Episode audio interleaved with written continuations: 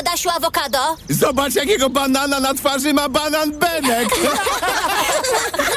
A co? Pewnie, że tak. Przecież wchodzimy do akcji, jakiej jeszcze nie było. Dołącz do mocniaków i poznaj supermoc dobrego jedzenia. Zbieraj naklejki i zdobywaj mocniaki. Akcja trwa od 28 sierpnia do 2 grudnia. Szczegóły i wyłączenia w regulaminie w sklepach Biedronka i na gangmocniaków.pl. Aniu, gardło. Czy możesz wziąć za mnie zastępstwo w piątej A? Oczywiście, Ewa. A ty na zapalenie gardła weź pastylki do ssania Septinum Silver. Wyrób medyczny Septinum Silver dzięki zawartości nanosrebra wspomaga leczenie infekcji bakteryjnych i wirusowych gardła. Łagodzi ból, chroni i nawilża gardło. Septinum Silver. Pierwsza pomoc przy bólu gardła. Dostępny także w sprayu. Producent oraz podmiot prowadzący reklamę Zdrowit. To jest wyrób medyczny. Używaj go zgodnie z instrukcją używania lub etykietą. Dla tych, którzy lubią być razem. Jedźmy wszyscy nad jezioro. I wszystko robić wspólnie. Zgarniemy Julkę po drodze? W Daci Jogger z nawet siedmioma miejscami jest miejsce dla każdego. Teraz dostępna w wersji Extreme Eco G z instalacją LPG, pięcioletnią gwarancją i pakietem przeglądów. Skorzystaj z pakietu ofert Daci na piątkę i zyskaj do 3000 zł w kredycie. Oferta obowiązuje do 3 października. Bigger, cooler, jogger. Szczegóły w salonach i na dacia.pl. Hity Stokrotki. Pizza Hortex. Druga za złotówkę. A z aplikacją kawa rozpuszczalna Jakobs 24,99. Najniższa cena z ostatnich 30 dni 29,99. Stokrotka. Ekstra ceny na uwadze mamy. Kierowniku, a ile właściwie to jest multum? Młody, wyobraź sobie bardzo, bardzo dużo. Wow! I dodaj do tego 57. Wow, to tyle, ile zużywanych części samochodowych na Otomoto. Na Otomoto masz multum części, w tym ponad 400 tysięcy opon, felg i kół, 300 tysięcy układów elektrycznych oraz 400 tysięcy elementów wnętrza. Wejdź na otomoto.pl i sprawdź ofertę części używanych. Uśrednione dane za pierwsze półrocze 2023 roku. Jeśli kupić chcesz mieszkanie lub wynająć ładne, tanie, to nie będzie to zagadka, że najszybciej jest nagradka. Nagradka.pl znajdziesz mieszkania, domy i działki. Codziennie nowe ogłoszenia z całej Polski. Szukaj nagradka.pl. Reklama. Radio TOK FM. Pierwsze radio informacyjne. Informacje TOK FM. 12.22. Piotr Jaśkowiak, zapraszam. Do kin wchodzi dziś Zielona Granica, nagrodzony na festiwalu w Wenecji najnowszy film Agnieszki Holland o kryzysie humanitarnym na polsko-białoruskim pograniczu. To film pokazujący obraz Polaków, mówił w TOK FM były rzecznik praw obywatelskich, kandydat opozycji do Senatu Adam Bodnar. To jest film, który można byłoby zatytułować Polaków obraz własny. Tam są i cienie, jest bardzo dużo oczywiście tych cieni związanych zwłaszcza z pushbackami, ale też są i blaski i też są też niejednolite postawy i też jest, myślę, że krytyka liberalnego centrum. Politycy PiS jeszcze przed premierą nazwali film paszkwilem i porównali go z hitlerowską propagandą. Wiceszef MSWiA Błażej Poboży zapowiedział, że w kinach studyjnych przed seansami Zielonej Granicy widzowie zobaczą najpierw specjalne rządowe filmiki. A w nowym spocie Prawo i Sprawiedliwość zachęca do udziału w akcji poparcia dla funkcjonariuszy i żołnierzy pełniących służbę na granicy. Demonstracja pod hasłem Murem za polskim mundurem dziś po południu w Mielniku na Podlasiu. To są informacje TOK FM. Północno-koreański dyktator Kim Jong-un odrzucił propozycję przekazania jego pogrążonemu w głodzie krajowi dziesiątek tysięcy ton pszenicy, pisze dziennik Korean Times. Najprawdopodobniej chciał zachować twarz i podczas wizyty w Rosji nie być postrzegany jako ubogi krewny, żebrzący o jedzenie. Odrzucenie przez Kima oferty pomocy humanitarnej rozgniewało północno-koreańskich uciekinierów mieszkających w Korei Południowej. Zwracają uwagę, że obywatele północy cierpią z powodu niedożywienia i odnotowano wiele przypadków śmierci głodowej nawet w samej stolicy, Pjongjangu. Uważany za najtrudniejszy w polskich taty, Tatrach szlak, czyli Orla Perć, jest od dziś dostępny po remoncie. Wymienione zostały łańcuchy oraz słynna historyczna drabinka zabezpieczająca szlak. Trafiona wkrótce na wystawę Tatrzańskiego Parku Narodowego. Remont Orlej Perci trwał z przerwami przez całe wakacje. Kolejne wydanie informacji TOK FM o 13, a już za chwilę szósty odcinek cyklu Wybory trzeciej RP. Dominika Wielowiejska i Mikołaj Będą rozmawiać o stosunkach Kościół-Państwo. Pogoda. 20 stopni Celsjusza dziś w Szczecinie, 21 w Gorzowie Wielkopolskim, 23 w Poznaniu i Wrocławiu, w Kielcach 25, w Gdańsku, Krakowie i Łodzi 26, a w Warszawie 27. Przelotny deszcz właściwie w całej Polsce, gdzie niegdzie burze. Radio TOK FM. Pierwsze radio informacyjne. Wybory trzeciej RP. Wybory trzeciej RP. Mikołaj Lizut. Dominika Wielowiejska. Witamy Państwa bardzo serdecznie. E, ten odcinek naszego cyklu poświęcimy e, stosunkom państwa i Kościoła katolickiego, czyli e, właściwie jest to jeden z najważniejszych tematów i jedna z głównych osi sporu w Polsce po 1989 roku. Bądźcie Państwo z nami. Wybory trzeciej RP. Zacznijmy od tego, że Kościół był akuszerem porozumienia mm, władzy komunistycznej z opozycją demokratyczną. Był bardzo ważnym uczestnikiem y, obrad Okrągłego Stołu, wcześniej Magdalenki. A właściwie gwarancją uczciwości, ponieważ y, tak naprawdę w tych kontaktach demokratycznej opozycji z władzą PRL, no najbardziej wątpliwą sprawą było, było zaufanie.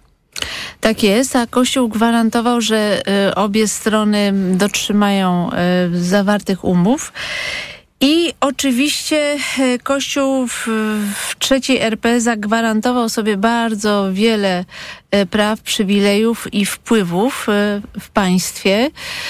Może pokrótce mm, trochę wybiegnę w przyszłość, ale moim zdaniem mm, był to ciekawy, fundamentalny spór, jeśli chodzi o um, rolę Kościoła w polskim społeczeństwie i w państwie, a mianowicie Adam Leszczyński sformułował taki zarzut wobec elit solidarnościowych, że dały sobie wejść na głowę Kościołowi. To znaczy, że dały mu tyle y, y, przywilejów i możliwości y, działania, nie zwracając y, uwagi, że Kościołowi ciągle mało y, i ciągle zagarnia nowe obszary życia publicznego. I to jest y, chyba prawdziwa teza. Można ym, Polskę opisać y, też tak, jako taką Hiszpanię Arebur.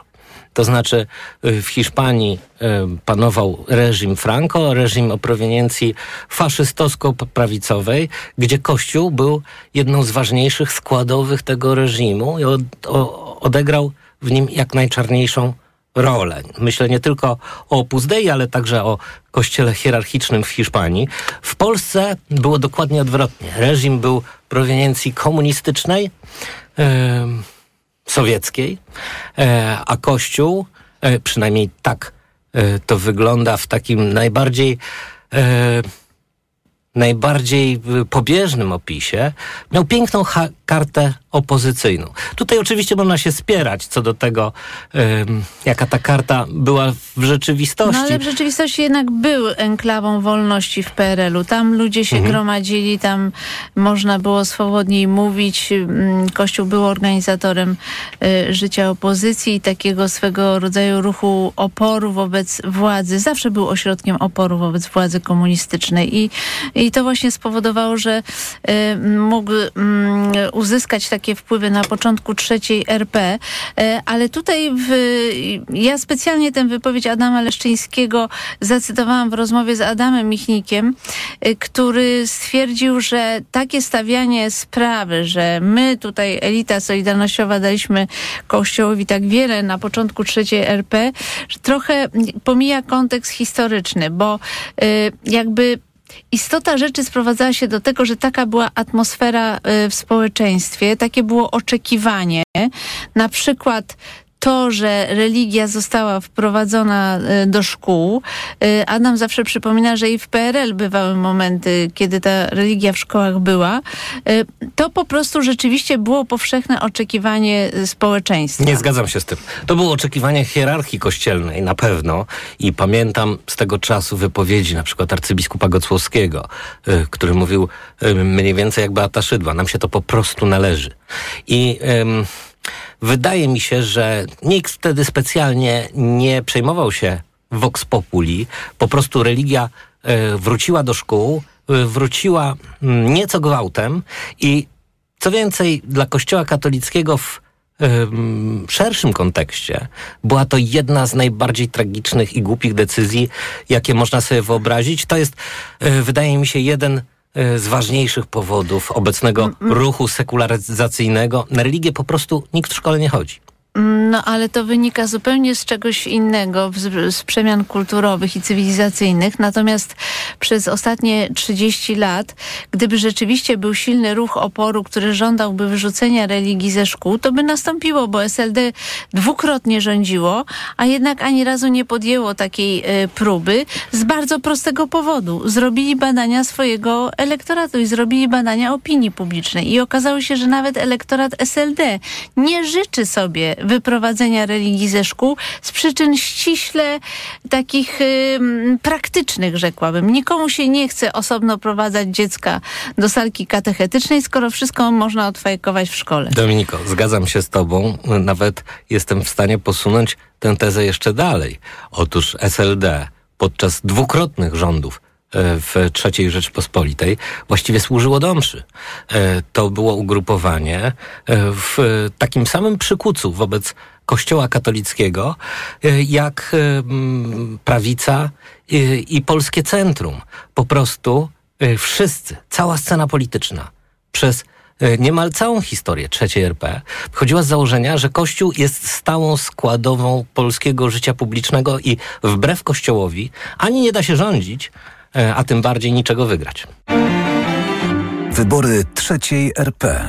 Przygotowanie konkordatu za czasów y, rządu Hanny Suchockiej, czyli y, negocjacje z Watykanem, bo ratyfikacja nastąpiła w 98 roku, już za czasów rządu AWS Unii Wolności, ale też w 90, 1993 roku mamy zaostrzenie y, prawa aborcyjnego.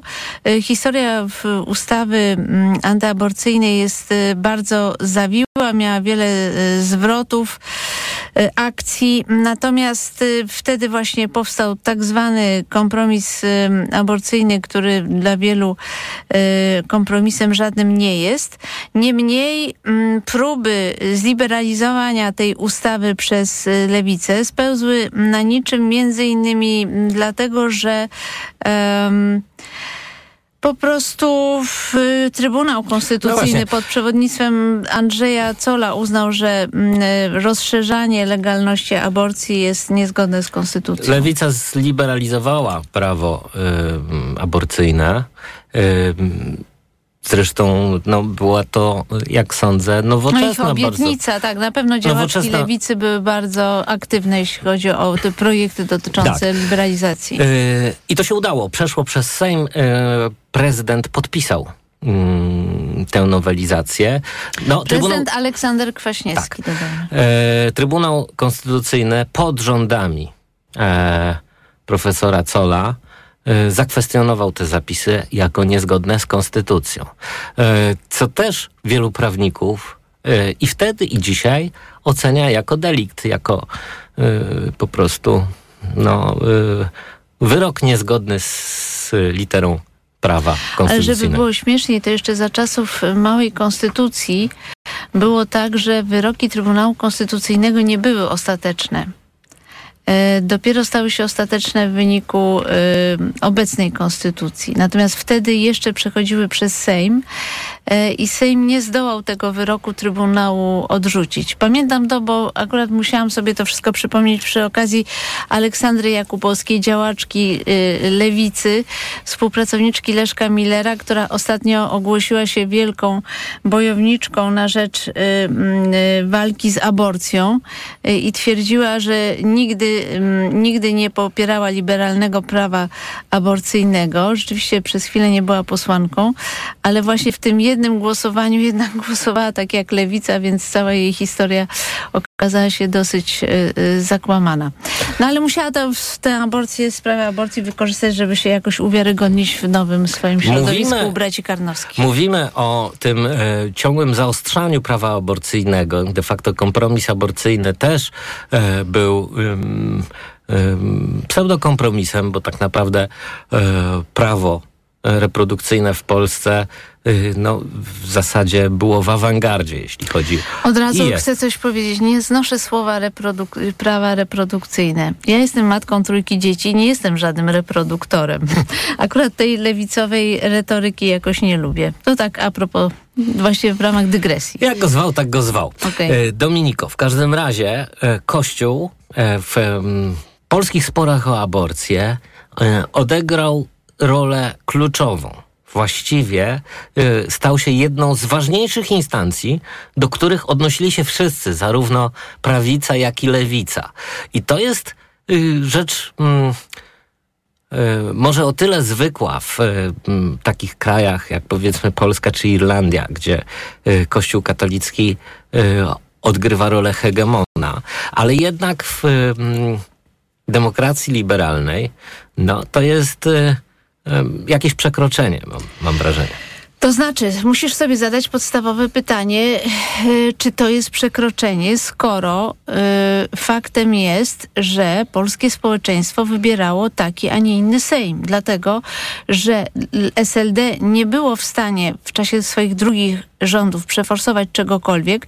Oczywiście też nie byli zdeterminowani i Aleksander Kwaśniewski też nie był zdeterminowany z tego powodu, że nie chcieli otwierać wojny religijnej przed e, wstąpieniem Polski do Unii Europejskiej i chcieli mieć Kościół po swojej stronie. Każdy chciał mieć Kościół po swojej stronie i to jest, na tym polega tutaj paradoks, że y, Kościół, który w ogóle ma pewien em, powiedziałbym ideowy problem z demokracją, y, jest jednocześnie jednym z najważniejszych lobberów e, w Polsce lat 90. i 2000.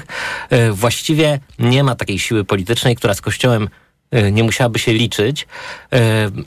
Dzięki temu właściwie wszystkie postulaty Kościoła, a nawet więcej niż sam Kościół postulował, politycy niezależnie od swojej proweniencji przynosiły Kościołowi na talerzu. I tutaj wydaje mi się, że nasz wdowi grosz, nasza kartka wyborcza właściwie nie miała znaczenia, bo y, tego typu zestaw postulatów w ogóle nigdy nie był przedmiotem nawet kampanii wyborczej.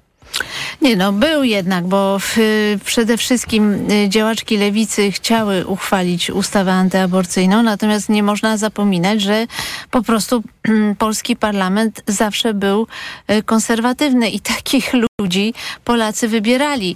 Y, Przeforsowanie ustawy antyaborcyjnej w nowej wersji w, w czasie drugich rządów SLD było bardzo trudne z tego powodu, że przeciwko temu głosowałby PSL. PSL był konserwatywny i jest konserwatywny w tej mierze.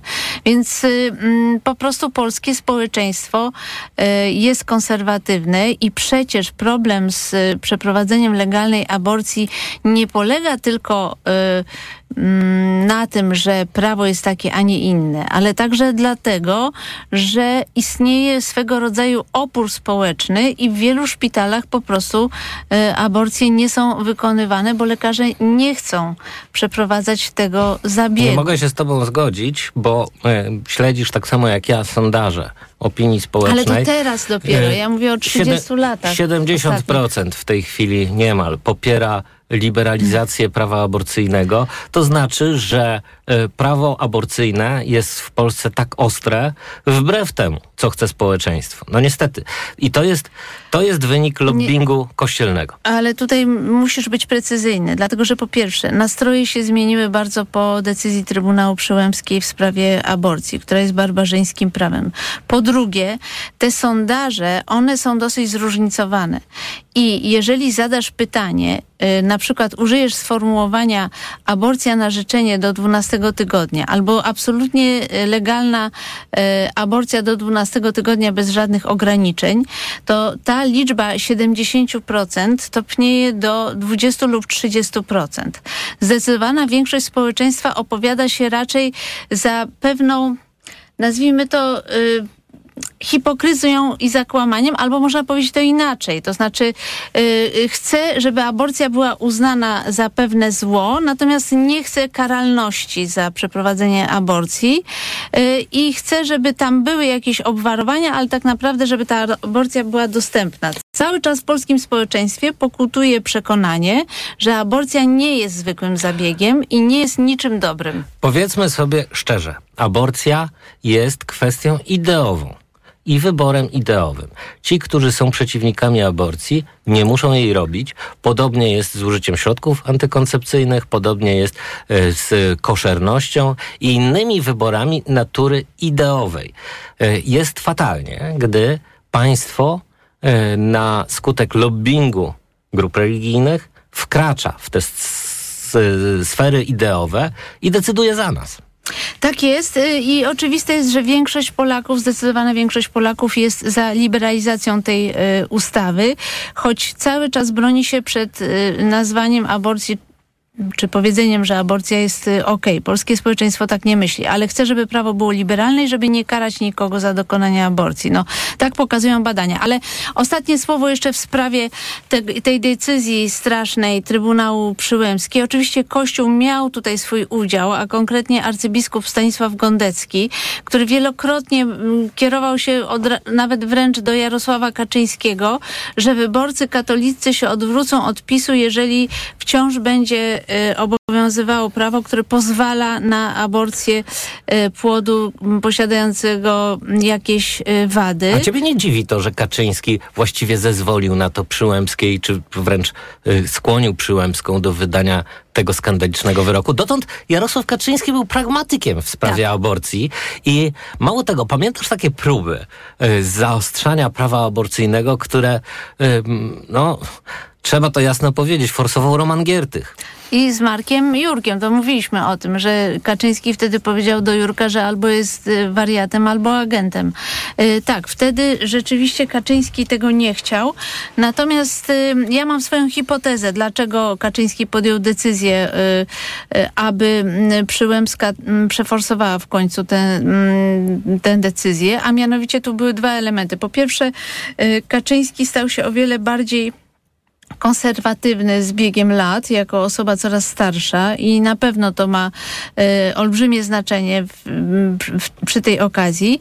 A druga sprawa polegała na tym, że Kaczyński miał problem we własnym e, obozie politycznym, bo w pewnym momencie zauważył wielki bunt w sprawie piątki dla zwierząt, e, którą forsował i z której musiał się wycofać, ale ten bunt dla niego był bardzo groźny. Ten bunt dotyczył w dużej mierze konserwatystów, dlatego y, Kaczyński musiał im coś dać, to po pierwsze, a po drugie musiał lepiej y, scementować swój obóz polityczny, skonsolidować go, a obóz konsoliduje się najlepiej wtedy, kiedy się wywołuje wojnę religijną. I Kaczyński chciał tę wojnę wywołać. Ale wiesz, że ta wojna religijna może się okazać śmiertelną koszulą dla Kaczyńskiego w najbliższych wyborach.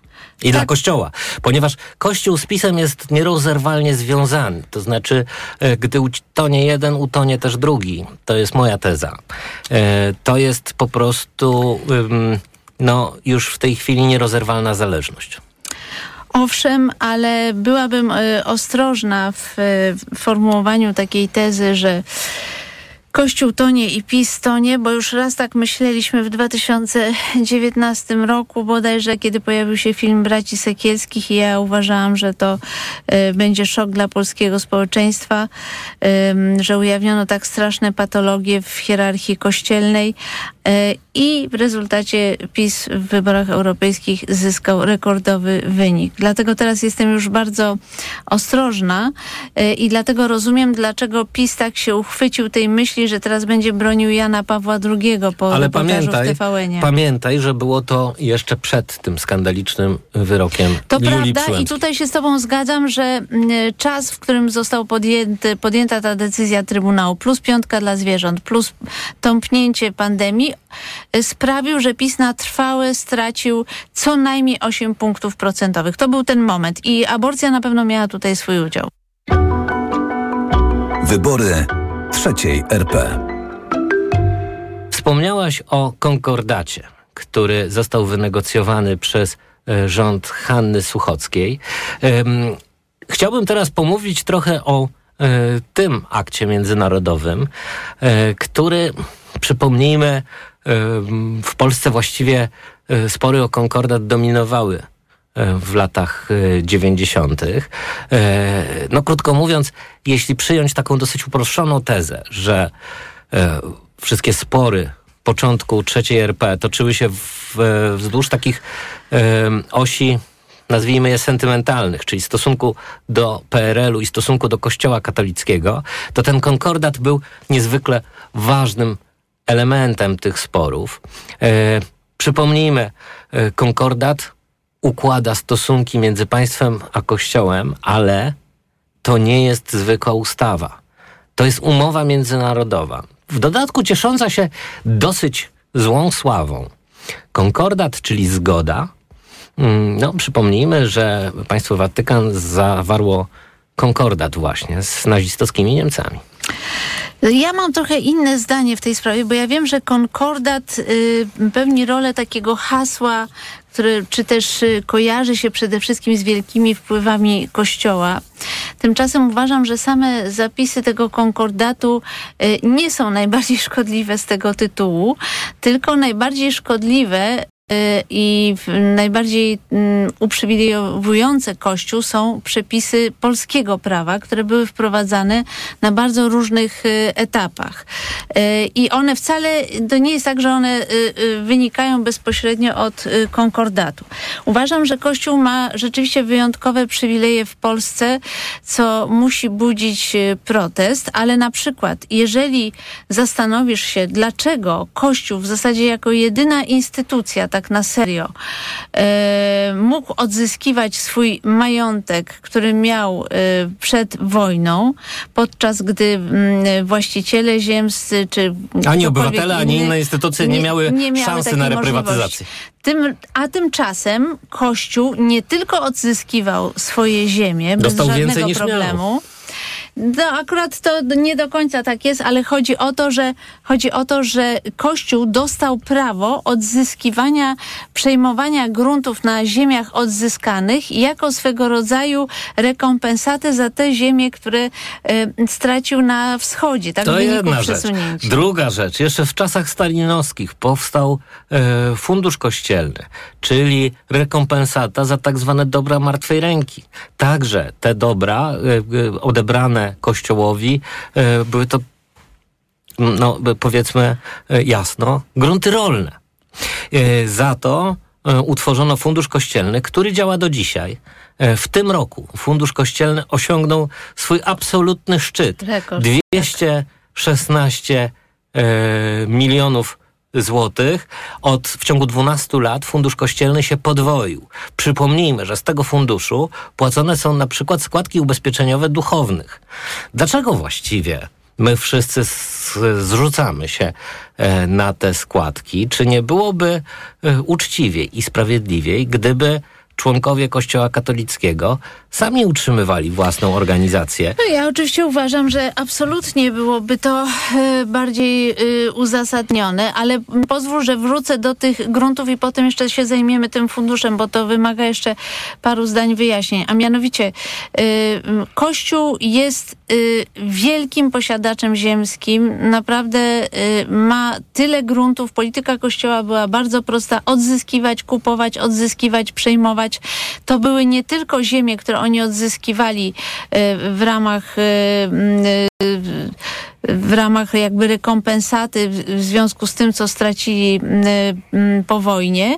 Natomiast samorządy przecież w bardzo wielu przypadkach i to samorządy różnego rodzaju, tu się kłania ta zasada, o której mówi, że wszyscy politycy chcieli się z, z Kościołem układać. Przekazywali Kościołowi grunty z niesamowitą bonifikatą. To jest po prostu coś niespotykanego.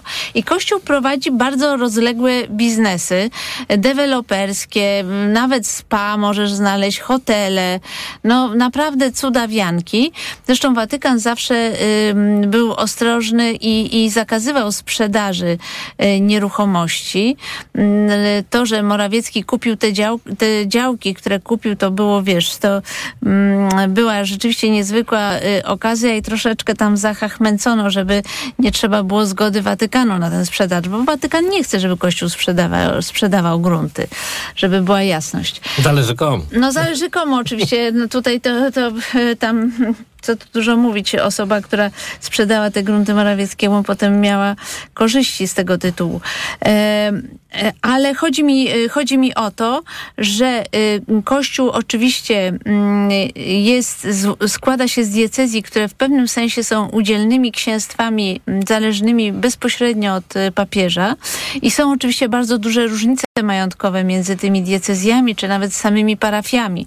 I jeżeli ktoś nam powie, że a jakaś parafia tam w Wólce Małej jest bardzo biedna, to ja powiem tak, jest bardzo biedna, ale są parafie, które są bardzo bogate i niestety Kościół sam z sobą nie jest tu solidarny i wcale te bogate mm, parafie czy diecezje się nie dzielą tymi pieniędzmi z tych y, y, wieżowców, wynajmu domów, czy spa, czy czegokolwiek, co oni tam y, budują, bo rzeczywiście mm, bardzo intensywnie, bardzo prowadzą intensywną działalność biznesową. Ale wracając do tego funduszu, Otóż jest oczywiste dla mnie, że Kościół powinien w tej chwili to sam y, finansować. Y, I przypomnę, y, że jednak Platforma miała plan zmiany przepisów. Tak jest. Donald Tusk chciał zlikwidować fundusz kościelny. Polegało na odpisie podatkowym. To się nie udało. No, z oczywistych przyczyn się nie udało. W dalszym ciągu Kościół jest niezwykle ważnym graczem życia publicznego i e, byłoby ze strony Kościoła ruchem zupełnie samobójczym, gdyby e, zgodził się na odpis podatkowy w zamian za likwidację funduszu kościelnego. Innymi słowy, jego dochody spadłyby w sposób znaczący. E, więc jako... Nie, początkowo to nie było jasne, że akurat spadną znacząco, bo Ależ tam w końcu na poziomie tego, tak jak oni wynegocjowali ten poziom odpisu, no to państwo się zresztą zobowiązywało do tego, że w razie czego trochę dopłaci. Dominiko, spójrz, spójrz Nie, ja mówię to, o tym projekcie Platformy. Spójrz na to, co się dzieje w seminariach duchownych. Większość Ale to mówisz dzisiaj. Jest zamykanych. Kościół mógł antycypować to, y, jaka jest w ogóle, jaki jest trend w Polsce. Zresztą nie jest to nic ekstraordynaryjnego. Ten trend jest wszędzie. E, spójrzmy na katolicką Irlandię. Masz 100% racji, ale mówisz o tym, co mamy dzisiaj, a nie o tym, co było w 2011 roku, kiedy Platforma zamknęła komisję majątkową. Tam byli sami złodzieje i przestępcy, którzy po prostu handlowali tą ziemią. A no właśnie. Wybory trzeciej RP. Komisja Majątkowa, jeden z największych skandali trzeciej RP. E, tego skandalu się właściwie nie docenia. E, właśnie także ze względu na uprzywilejowaną pozycję Kościoła, e, Jacek Denel kiedyś w swojej publicystyce postawił taką tezę, że to jest największa i legalnie działająca organizacja przestępcza. Adam Michnik się bardzo oburzył na to sformułowanie, ale jednak jest wiele tez, które bronią tego poglądu. Otóż Komisja Majątkowa, która działała przez lata, była jednym wielkim przekrętem. E, w dodatku e, no, pod auspicjami państwa także.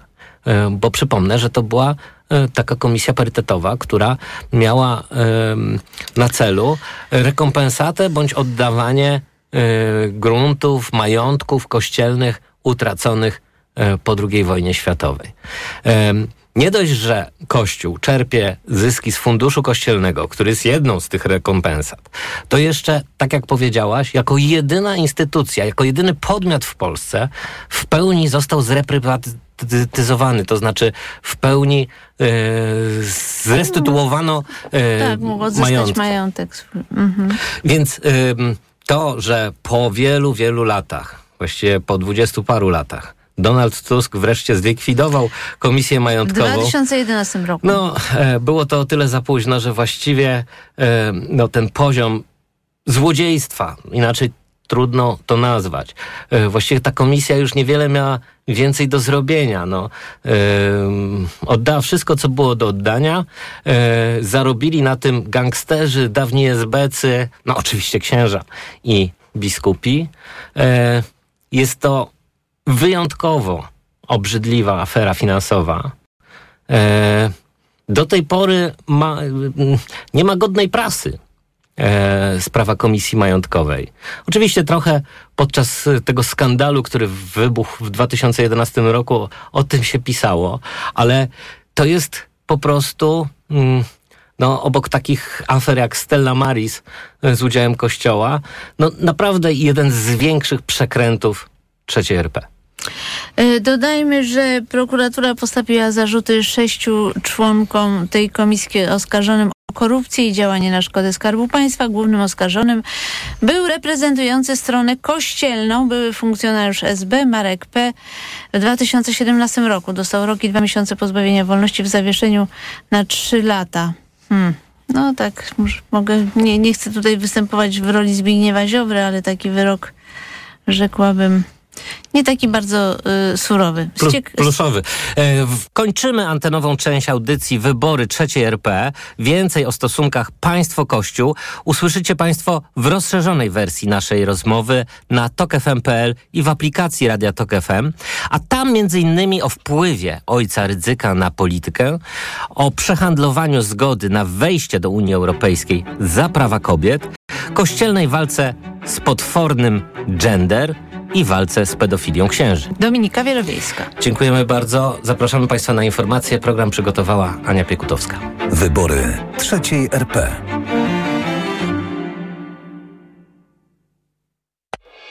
Rządzenie to jest ciężka praca, a nie cygara i dobre wina. Nie haratanie w gałę. Października 15